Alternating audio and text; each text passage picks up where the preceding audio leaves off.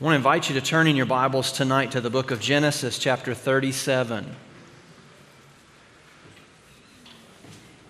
Genesis chapter 37. We're going to take a bit of a pivot tonight. If you're here and used to us being in the Luke series and you were unaware, we are pivoting away from that for just a bit. Uh, we're going to be involved in a series tonight called Trauma, Trouble, and Triumph the story of Joseph, a prescription for dealing with deep pain. It's been said that if you speak to hurting people, you'll never lack for an audience. Uh, that pain is something that all of us deal with at some point.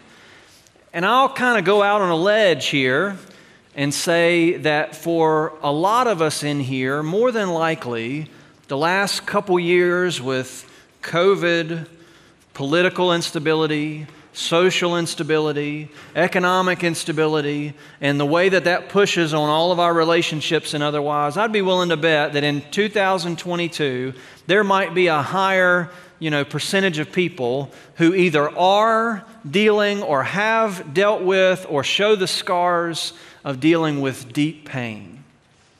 I don't know about you, but I'm so thankful that the call of Scripture and the hope of a relationship with Christ is not that all of us pretend that nothing hard ever happens in our life for the rest of our time here. I remember when I was young seeing an old movie called Invasion of the Body Snatchers, an old black and white film. Any of y'all ever seen that before?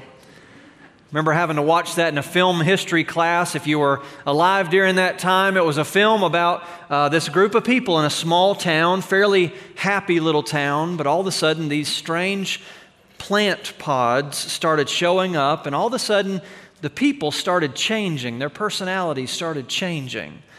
It wasn't that they became cruel, and it wasn't that they became mean, it wasn't that they became violent, but one by one they all changed to emotionless robots, just bit by bit. And you follow the movement of these two characters who figure out what's going on, that these body snatchers have come down and they're replacing the true personalities with people. And in the movie, they start to say things like, Oh, but you want to come to our side because you'll be free from emotion and you'll be free from, from love and pain and all these kind of things that set yourself, you know, at, at dis-ease. You don't want, at, at, without being at ease, you, you want to get away from all of that. And the man and his wife began to run, and they're trying to get away because they don't want to lose the experience of being people with emotions and, uh, and, and being real. You walk into some church environments, and sometimes if you're not careful, or maybe you're not reading the room real well, you can feel like, well, if I'm going to have to be here, I'm going to have to act as if my body got snatched. Now, none of us want to be Eeyores, right? We don't want to walk around saying, Well, thanks for noticing, but let me tell you about all my problems. That's not what we're called to be. But there's little hope in the gospel for a group of people who feel like following Jesus means that I must act as if nothing difficult ever happens in my life. I must act as if I never walk through real pain. And there's a way in which the enemy likes to fool us into thinking that if you truly love Jesus and you truly followed him the way that you should, you shouldn't have to deal with anything hard.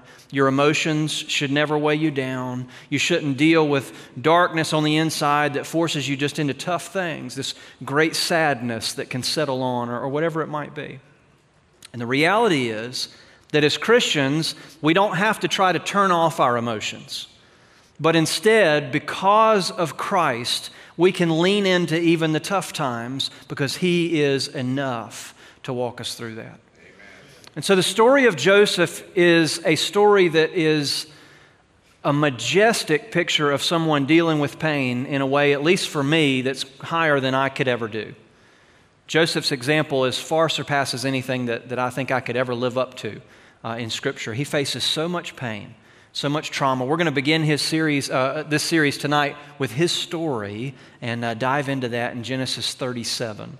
Now, uh, tonight's session is called Pain Begets Pain. And if you've ever heard a title that makes you think, oh, goodness gracious, how are we going to get through the next 30 minutes with a title like that? Pain begets pain. As we open up the story with a point of difficulty, it's important to say a couple things first. I've got handouts for you tonight. I think hopefully you got a chance to grab one, and I know there were some folks passing them out. Thank you for that. But I do have a few fill in the blanks. If you're filling in the blanks tonight, let's go ahead and start off with the first one. The book of Genesis begins with perfection, and it ends with a coffin. The book of Genesis begins with perfection, and it ends with a coffin. Genesis chapter 50, 50 chapter 50, verse 26. The last verse in the book of Genesis says this So Joseph died, being 110 years old. They embalmed him, and he was put in a coffin in Egypt. As you read the opening chapters of the book of Genesis, you see a perspective of the entire universe being set in motion, where there was once only darkness and nothing that now there is light and there is a world with land and plants and trees and animals and then human beings. And they live in a perfect environment and they're living in perfect fellowship with God Himself. That they are naked and unashamed, that there is no shame, no guilt, no pain in existence in creation. And then, of course, Genesis chapter 3 happens and the spiral continues. As sin enters into the world, it's not only a little bit of pain that comes in, but before long, there's death and there's murder and there's strife and there's difficulty and there's struggle and on and on and on in the chapters of Scripture you see until you come to the very last verse and we've reduced all the way down to the ending of the book. Has a subject or a direct object, I guess, if you're going to be real fancy, of a coffin. Joseph's life being done. And what was once a deathless, sinless, painless existence has come so far. And we find ourselves finding a lot in common with Joseph's day, even with so much he would marvel at with our technology and different things like that. We haven't escaped death, we haven't escaped pain, other than the victory that Christ has won on our behalf. And so we come to the passage tonight recognizing that the book of Genesis itself is a testimony of the fact that not only in Joseph's life, but in all of our lives, there's pain, there's difficulty. But we also would be wrong to not mention right off the bat as a point of hope every week the thesis statement for Joseph's life. And that actually occurs just a few verses before the verse that is on your screen now, and that's in chapter 50, verse 20. And many of you know it. It says this As for you, Joseph speaking to his brothers, as for you, you meant evil against me, but God meant it for good, to bring it about that many people should be kept alive as they are today. As for you, you meant evil against me, but God meant it for good. The thesis of Joseph's life, Genesis 50 20, you meant evil against me, but God meant it for good. Aren't you thankful that God can undo what anyone else does or even we ourselves do that brings pain and hurt, and we look around and we say, Lord, I don't know that you're big enough. I don't know that you're great enough. I don't know that you can conquer either the mistake I made or the difficulty that I'm walking through, the pain that I face. No, the reality is, even as the book of Romans testifies later on, God works together all things for the good, for those who love Him and are called according to His purpose. And so God is constantly weaving good things out of our brokenness, our difficulty, our pain. Now, sometimes the time that we will know that will be in eternity. And on this side of heaven, we may never see how God has woven and brought some of those things together. But we will someday stand before Him and declare the same reality to say, Jesus has done all things well.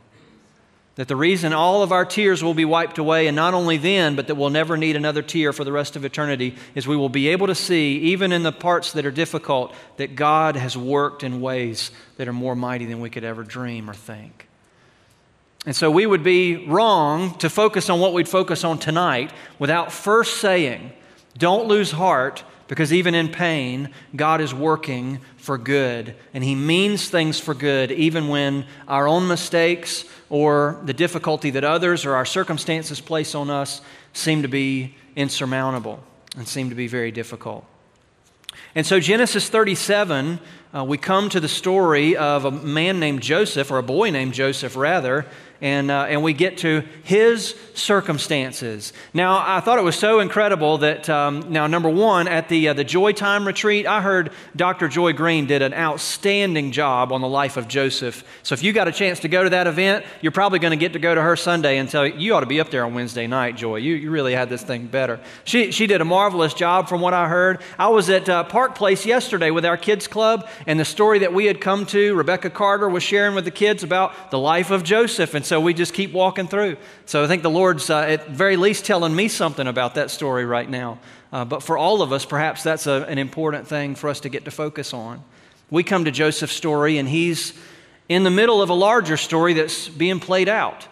Uh, he is the son of Jacob. And it's an interesting situation for what exactly is, is going on in his life and, and, uh, and whatnot. The first point that I've got here tonight is that pain is rarely isolated it's usually rippling before and after us. Pain is rarely isolated, it is usually rippling before and after us.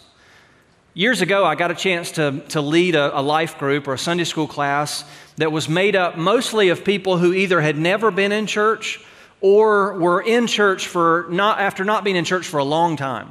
A lot of them had never really read some of the less well known passages in the Bible. We started going through the later chapters of Genesis and looking at Abraham and Sarah, and then Sarah, when she didn't believe that God was going to keep his promise, you know, brought in another lady as a concubine so that Ishmael could be born, and then that turned into a mess. And then all of a sudden, later on, you've got Isaac, and then Isaac and Rebekah are picking who they like the best, who they love the best between Jacob and Esau, and that goes south really quick. Jacob flees for his life. Before long, he's got a spouse, but he's not happy with that spouse, so he needs another spouse. And then these two spouses start competing against each other together for who can have the most kids and who can be the best wife, and they start bringing other women into it as well, and it's a mess. And I remember the looks on some of these people's faces when they were looking at, and they were turning the front cover of their Bible over, looking, yeah, I'm still reading the Bible right now. I think, what a mess. I mean, it was, you could have seen it on any daytime, you know, talk show of just crazy circumstances. You could have seen what was playing out in, in Jacob's life and in the life of all of these. Um, and so we come to that story. We would love to think that all of us get to start at square one or wherever we start dealing with pain, that's square one. But in reality, we're sort of stuck in the middle of a lot of other ripples in the stream, aren't we? And what decisions we make impact other people. They don't just impact us. Decisions that other, make, uh, other people make impact us, whether it's parents, grandparents, friends, neighbors, schoolmates, whatever it is. But there's sometimes other people's choices, other people's decisions that impact us in a, a difficult way. Joseph finds himself in that circumstance. Let me see if I can get to this graphic here today. This is the family tree, sort of in, in some part, to get us here. Jacob, you can see, is Joseph's father. Just in case you're new to this or maybe just need a refresher, here are the four ladies, Leah and Rachel being the technical wives, and then Bilhah and Zilpah being the concubines, and then all of these kids, these 12 sons, and we know of at least one daughter named Dinah who's not listed here. And imagine the rivalry, imagine the hurt and the pain. Imagine what it's like for Reuben, the firstborn by Leah, the firstborn of all of these, to watch his mother give birth to child after child and to say, Now my husband will love me each time a child is born. But to feel in her own heart that that still hasn't been accomplished after the fourth, the fifth, the sixth, the seventh.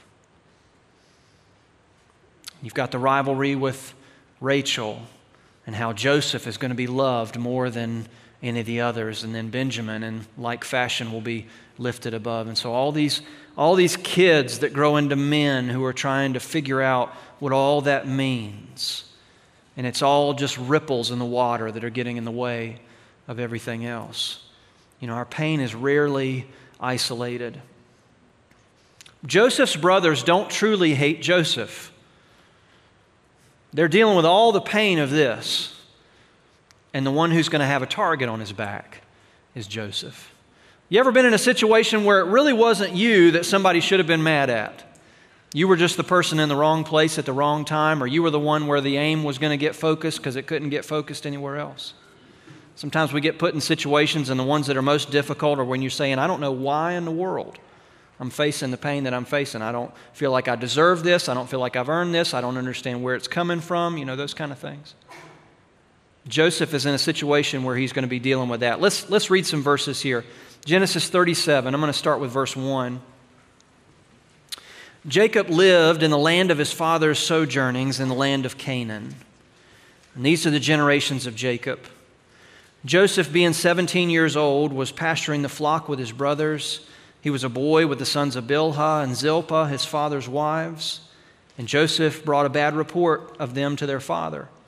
Now Israel loved Joseph more than any other of his sons because he was the son of his old age. And he made him a robe of many colors.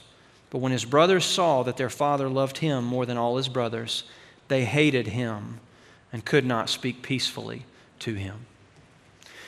They hated Joseph because of what love he got from their father, the love that they didn't seem to get in the same way from their father. If we're not carefully reading, we can look quickly and say, well, of course, he's a kid who's telling on his brothers, and so they hated him for that. But no, it goes a lot deeper than that. Can you imagine if it was so obvious that your parents loved your siblings more than they loved you, if it was so obvious that it got written down in the Bible, just how obvious that would be? This isn't a judgment call, it isn't a whim. I know some of you who are siblings out here, you joke around with your siblings, well, you know mom loves you best. Well, you know that they're going to be easier on you than they're going to be easier on me. Some of y'all have those conversations. But imagine if it was so true and so real that it was written down in the Word of God for all time. Because Jacob had learned this practice from his parents, and the ripples continued and continued. Sometimes the pain that we walk through has a lot of connecting points for how it got there. And these brothers aren't truly mad at Joseph. Joseph just becomes the target for them uh, where they are. And so, number two is a lot like this. As we dive into the passage, we'll see this more and more. Not dealing with pain often leads us to transfer it to the innocent. Not dealing with pain often leads us to transfer it to the innocent. You ever found yourself in the reality that the person you treat the worst, if you're not careful, is the person that you love the most? That for all those people at work that you put on a smile around, or all those people in your neighborhood that you just feel good about it, you, you use so much energy to be nice to them, you come home to your spouse and it's just, oh, oh, oh, oh, if we're not careful. We can treat the people we love the most like a doormat. If we're not careful, we can make those who are innocent, those who are not part of it, we somehow deal with the hurt and deal with the pain by transferring it to someone else. That's how Joseph's brothers are dealing with their anger towards their father. They can't take it out on him. This is a culture where you got to go with whatever your dad says. So we're going to target Joseph. That's what they begin to do. His brothers saw that their father loved him more than all his brothers. They hated him and could not speak peacefully to him. Now let's skip ahead to verse 12.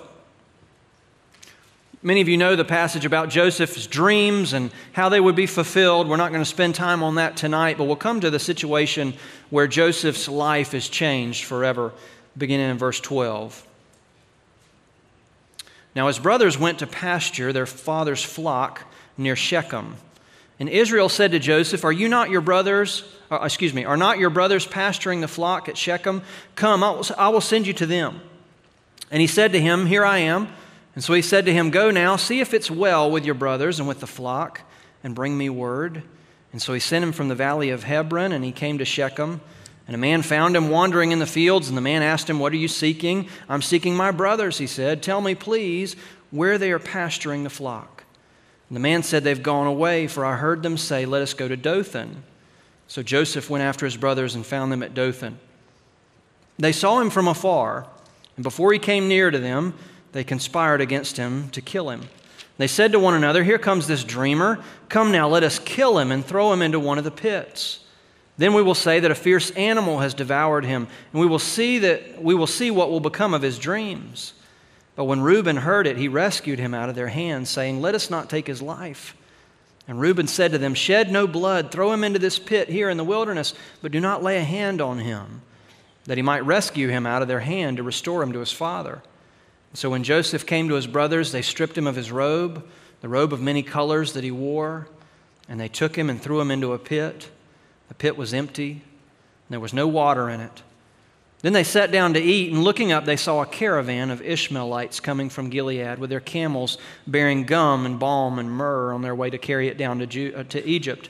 Then Judah said to his brothers, What profit is it if we kill our brother and conceal his blood? Come, let's sell him to the Ishmaelites, and let not our hand be upon him, for he's our brother, our own flesh. And his brothers listened to him. Then Midianite traders passed by, and they drew Joseph up and lifted him out of the pit, sold him to the Ishmaelites for 20 shekels of silver.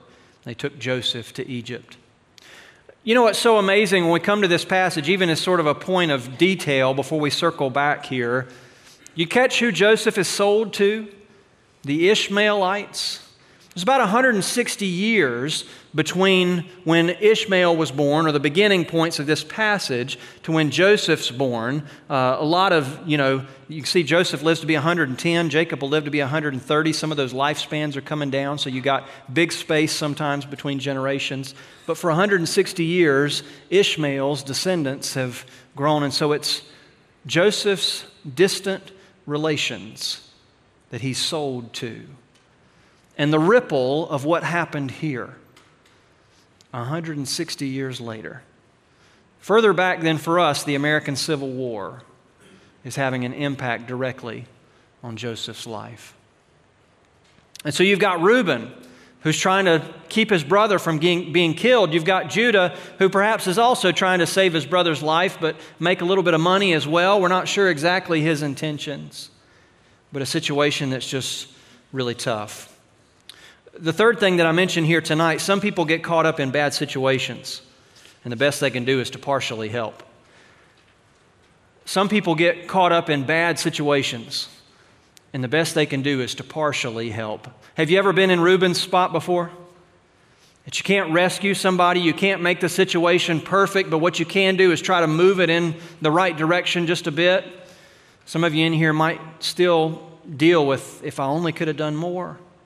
If I only could have done this instead of that. If I only would have had the strength to do this instead of that. And sometimes in our life, we get put in a situation where the best we can be in a moment is a Reuben. Try to advocate for someone, but we don't have quite the power or the position or whatever it might be to, to do all that we wish we could. Some people get caught up in bad situations. The best they can do is to partially help. Imagine what it was like for, number one, for Joseph. Now, we don't know a lot about his circumstances, but I'd be willing to bet the most prized possession he had was that coat. Coat of many colors. Imagine what it was like as it was torn off of him, and he would never see it again. My youngest son is almost five years old, but he has a gray elephant that he sleeps with every night. It's one of these little half blanket, half, you know, stuffed animal kind of deals. We have learned what it's like when that gets lost and we try to have a bedtime. We got smart. Now we have the gray elephant that he has, and we have two backup gray elephants at the top of our closet in our bedroom. Only took us four kids to finally get smart enough to do that. And so, whenever he loses what he calls rough elephant, we give him soft elephant that hadn't been through so much trial, but he's able to do it. You know, it, it was sort of thinking through this passage, I thought about what would it be like for one of my children to lose their most prized possession at the hands of their siblings. And for Joseph, even at 17 plus years of age, you know, he's not a small child, but to be in a situation where the, the greatest possession he owns is torn away from him in anger, he's cast down into a pit, probably injuring him to some extent, to be thrown down into a pit that he could not climb out of himself. And to be left there and to wait and to see what would happen. Perhaps hearing the conversations his brothers are having about whether or not they're going to kill him. What would it be like to listen to your siblings talk about whether they're going to end your life and how they're going to do it and how they just can't wait to do it? What a difficult place. Imagine what it was like as they pulled Joseph out of the pit, as Reuben is not there, and his only source of love, in a sense, from his brothers is, is not there. And this band of traitors comes up, and despite his cries, and despite his pleas, and despite his tears, his brothers, all grown men at this point, don't budge an inch.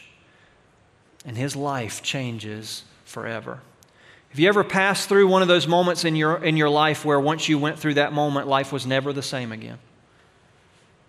Now, thankfully, we've never faced anything quite exactly like what Joseph went through, but for each of us, we might have times that you say, you know what, if I'm really honest, that one time that I went through that one moment, my life was never the same after that. Never was. One of my favorite movies that I think I referenced in your uh, stewardship packets that you're going through in your life groups, The Time Machine, uh, about a man. In the 2002 adaptation of The Time Machine, this man wants to build a time machine to go back in time to change one moment that just ruined his life the loss of someone that he loved.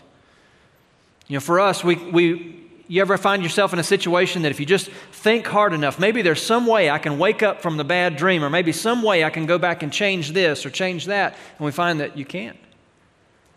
And you pass through things that there's no going back. Imagine how different Joseph's perspective was. How many times on the way to Egypt he thought, if I just kept that dream to myself, if I had just not given that bad report about my brothers, if I had just not done this or done that, but in reality, it wasn't his fault. And his life changed forever. Number four, sometimes pain changes the entire course of our lives. Sometimes pain changes the entire course of our lives.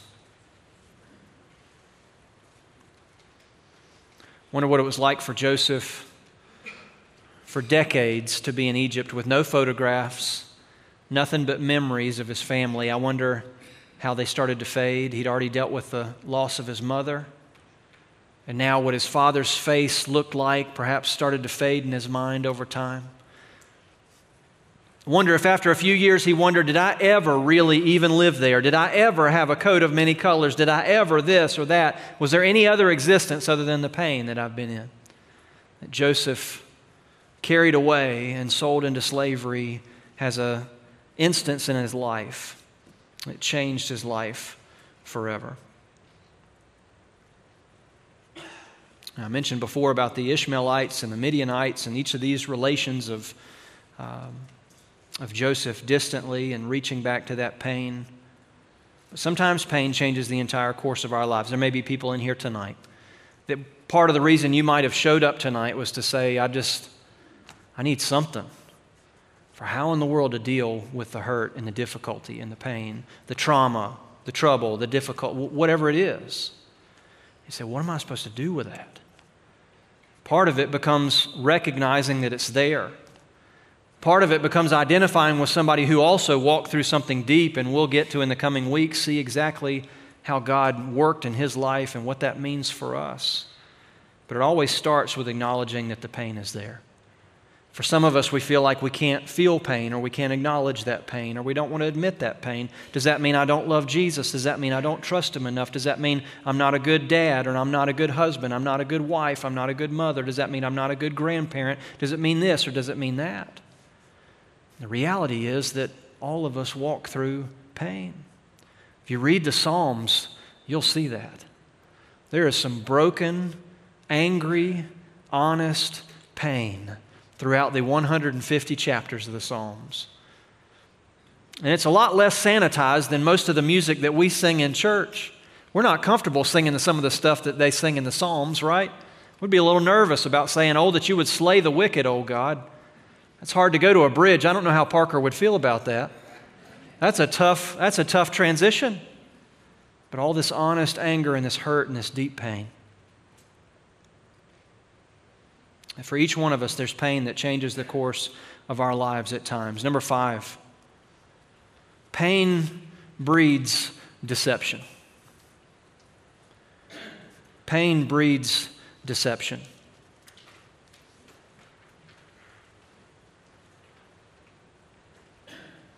If you're still in chapter 37, I'm going to look at verse 29. When Reuben returned to the pit and saw that Joseph was not in the pit, he tore his clothes and returned to his brothers and said, The boy is gone, and I, where shall I go? They took Joseph's robe and slaughtered a goat, dipped the robe in the blood, and they sent the robe of many colors and brought it to their father and said, This we have found. Please identify whether it is your son's robe or not. And he identified it and said, It's my son's robe. A fierce animal has devoured him. Joseph is without doubt torn to pieces. Jacob tore his garments, put sackcloth on his, uh, his loins, and mourned for his son many days. All his sons and all his daughters rose up to comfort him, but he refused to be comforted and said, No, I shall go down to Sheol to my son mourning. Thus his father wept for him. Meanwhile, the Midianites had sold him in Egypt to Potiphar, an officer of Pharaoh, the captain of the guard. Imagine the capacity of these men, grown men, mind you, to come to their father, to take this probably expensive coat of many colors, to cover it in blood and to tear it and to take it to their father and to begin the lie that would continue for years and years and years. These brothers probably thought all our problems will be solved if we can just get rid of Joseph. I'm here to tell you, I bet the coming years were a lot harder than the years that came before. Amen. When we seek to get rid of pain through evil means, we find no rest for our souls. So much so that when they end up in Egypt in a few chapters and they're with Joseph and they don't know who Joseph is and they start talking to each other and they say, This is God's judgment on us because we know ever since that moment we knew we'd done something wrong. Imagine sitting there with their father. Do you remember the story of the prodigal son with the, the older son, the, the second prodigal son that was outside the feast of the banquet? His father comes to him. And what does that older son say? He says, You know what, Dad? When that son of yours wasted your wealth with prostitutes, you killed the fattened calf for him. He doesn't say, my brother. He says, your son. Do you see what the men say when they go back to Jacob as well? Tell me whether this is your sons.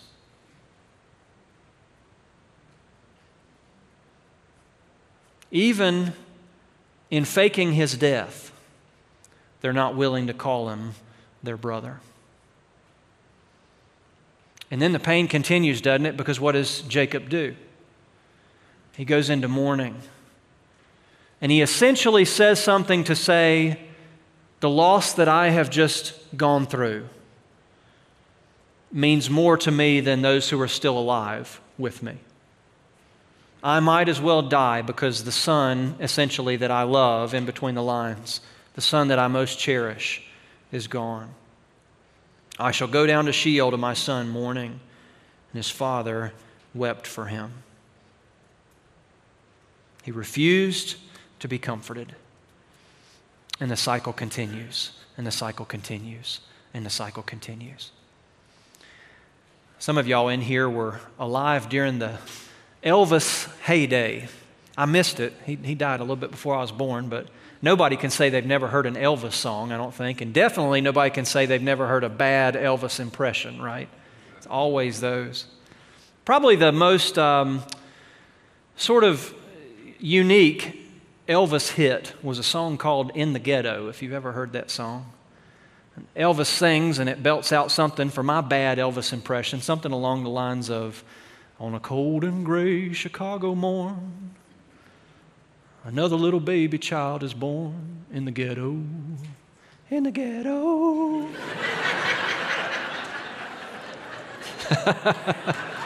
I got to do it right if I'm going to do it now, you know?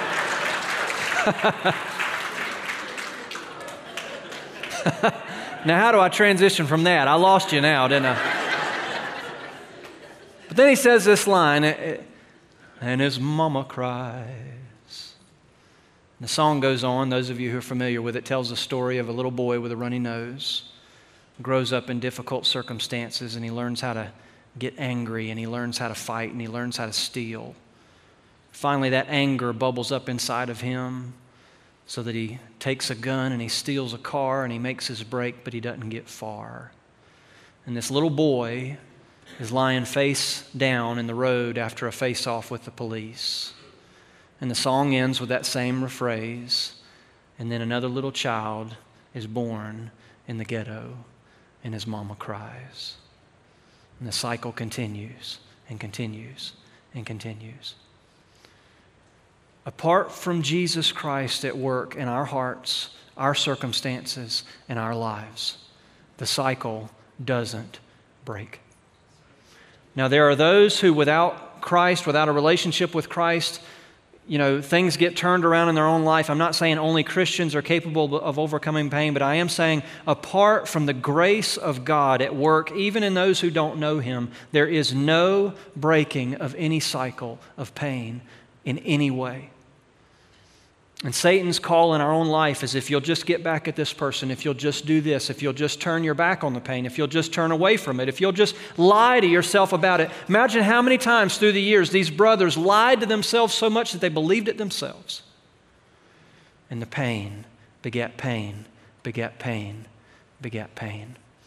You keep reading the parallel accounts, and even with all that Joseph's going through, you could make the argument that the people in even more pain were those who were left behind that him in a prison in Egypt with God was greater than the rest of those brothers back in Canaan without him. And the pain kept going. But pain has a way of breeding deception. What it wants to do is say, well, if you can't overcome it, if you can't deal with it honestly, just lie about it. Maybe you can lie somebody else. Maybe you can deceive yourself. Maybe you can live some sort of false reality and just chase that street as far as you can go, and it, it doesn't lead anywhere. And the last point God is not absent in our pain. God is not absent in our pain. Aren't you glad? When we deal with pain, we can recognize that God is not absent. Dothan is mentioned twice in the Old Testament that I'm aware of. I think I mentioned this a few weeks ago, just briefly, but Dothan is mentioned twice. One time it's here in the circumstance where Joseph and all of his brothers selling him into slavery, he's crying out to them, he's calling out to them, and they cold heartedly allow him to be sold into slavery. And imagine the pain that day in Dothan. But Dothan's mentioned once more. 2 Kings chapter 6. Elisha wakes up, being summoned by his servant, says, Elisha, you're not going to like this. We're surrounded on all sides, and our end is near, and there's no hope left for us. And Elisha prays, and he said, God, will you allow my servant to see what I see? Will you open his eyes? And the Bible says that the servant's eyes were open, and as he looked out on the hillsides around Dothan, what did he see? Chariots of fire. And Elisha says these great words Those who are with us are greater than those who are against us in the Dothans of your life and the Dothans of my life, what we fail to see is the presence and the might and the power and the armies of God with us in our deepest hurt and pain, fighting battles that we can't see, advocating for us, being with us, and we don't know.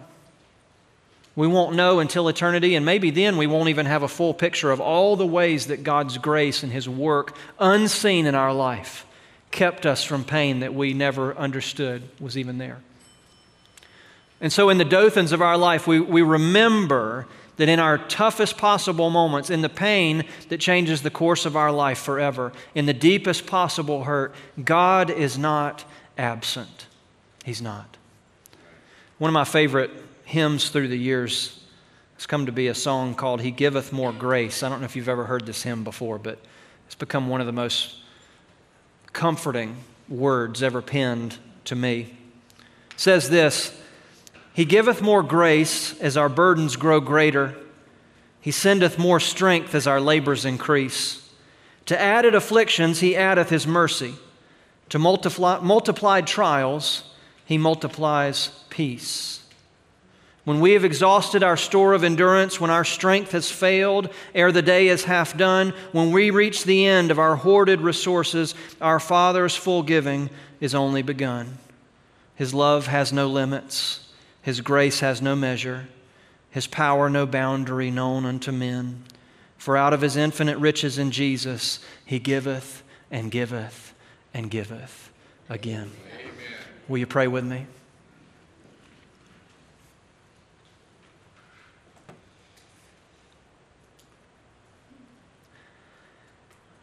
Father, all around this room, just in the extra moments that we have even now. Father, just in the silence and the stillness. Father, there's probably people in this room who maybe avoid the stillness and the quiet just because of what they deal with in their own minds and hearts. The pain, even as we've talked through it tonight that we're reminded of the tough places. Father, for some of us in here, there may be scars that have healed a great deal, that time has mended those wounds, that the, your work in our lives has mended those wounds. Lord, for others, there may be fresh wounds in here. Lord, as the thoughts, the relationships, the circumstances, the difficulty comes into our minds and hearts even now. Lord, can we remember not only Joseph's cries in Dothan for help that seemed to go unanswered, but can we remember the flaming chariots of fire, the armies of heaven fighting on behalf of those who were yours? And Lord, for the difficulty in Dothan that we have, would you remind us of the hope? And so, Father, for us to honor you, as the attack of the enemy would call us to transfer pain and call us to uh, deceive ourselves or others in the midst of pain, call us to chase down roads that won't lead anywhere. Lord, would you help us instead to find you, as Psalm 46 says, as a refuge and a strength and a very present help? So, Lord, for each person in here today, whether immune to pain or whether walking through the deepest water, Father, would you work as only you can? And even in our pain, even in our difficulty, Lord, would you encourage and bless and move in our hearts? We thank you, Father. We look to you. We ask that the hope of the passage we read earlier, that even what others have intended for evil, even in our own sin and our own difficulty, even the mistakes we've made and those that others have made that have impacted us, Lord, that all of those things intended by evil, uh, for, for evil by the enemy, by others, that, Lord, you, above all of them, are bringing about the good that we need. So, Father, can we trust you? Will you help us? So, Lord, we look to you tonight. We thank you for the hope that's in you. In the powerful name of Jesus Christ, your Son, we ask this. And all God's people said, Amen. Amen.